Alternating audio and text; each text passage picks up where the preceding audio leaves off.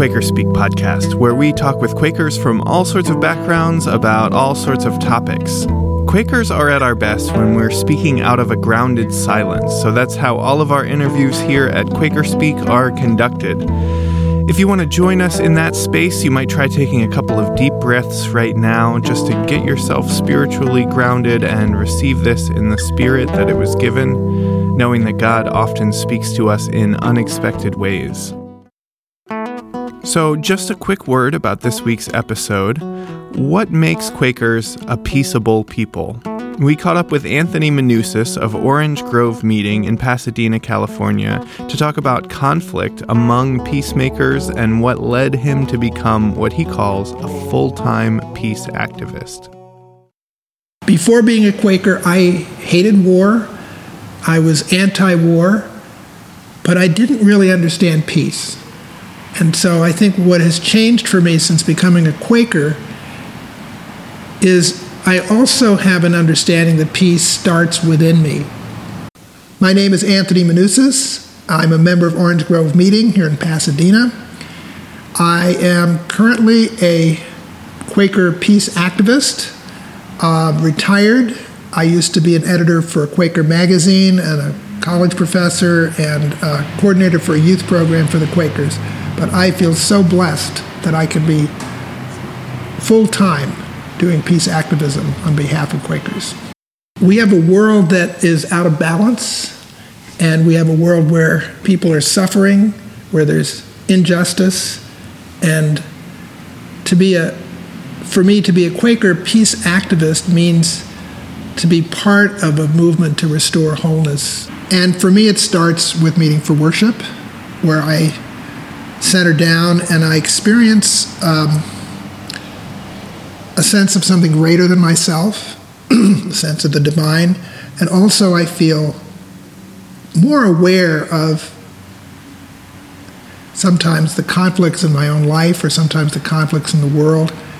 And in that place of silence and that feeling connectedness, I sometimes receive guidance in, in, in how I can become an instrument of that peace. Our Quaker testimony on peace goes back to the very earliest days when, unfortunately, Christians were killing each other, millions of them, uh, over doctrinal differences.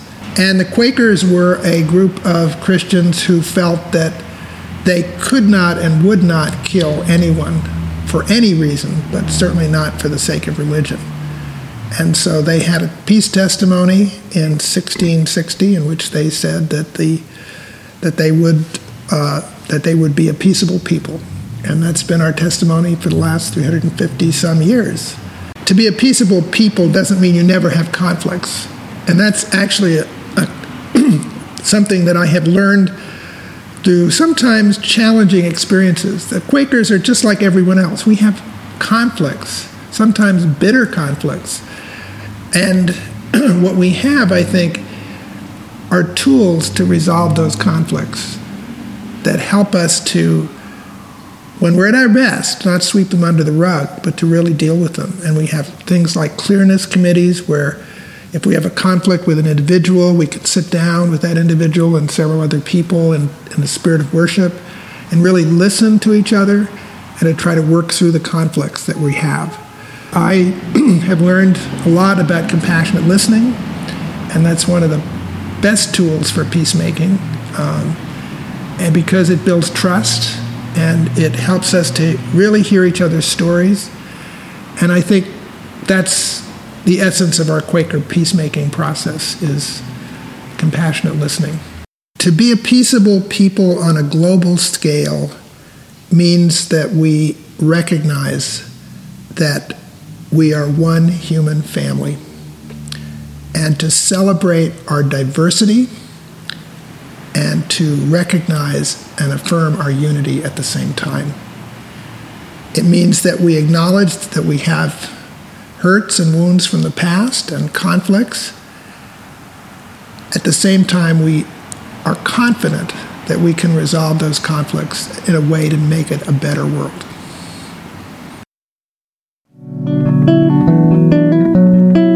Our episode for this week. We want to hear from you. How have you felt called to make peace within and without? Follow the link in the show notes and leave us a comment there. You can also watch this video and subscribe to our weekly videos, all at QuakerSpeak.com. If you'd like to support Quaker Speak, please consider becoming a Patreon partner. For just $1 per video, you can help make sure we stick around and keep producing spiritually grounded Quaker content. Quaker Speak is a project of Friends Journal, a weekly Quaker magazine. If you like Quaker Speak, we encourage you to consider a subscription to Friends Journal. Subscriptions start at just $28 a year. My name is Jon Watts. I'm the director of the Quaker Speak Project. I conduct the interviews and host the podcast, which is edited by Charles Marchione. You can find all of the music we use for this episode at jonwattsmusic.com. Thanks again for listening, and we'll see you next week.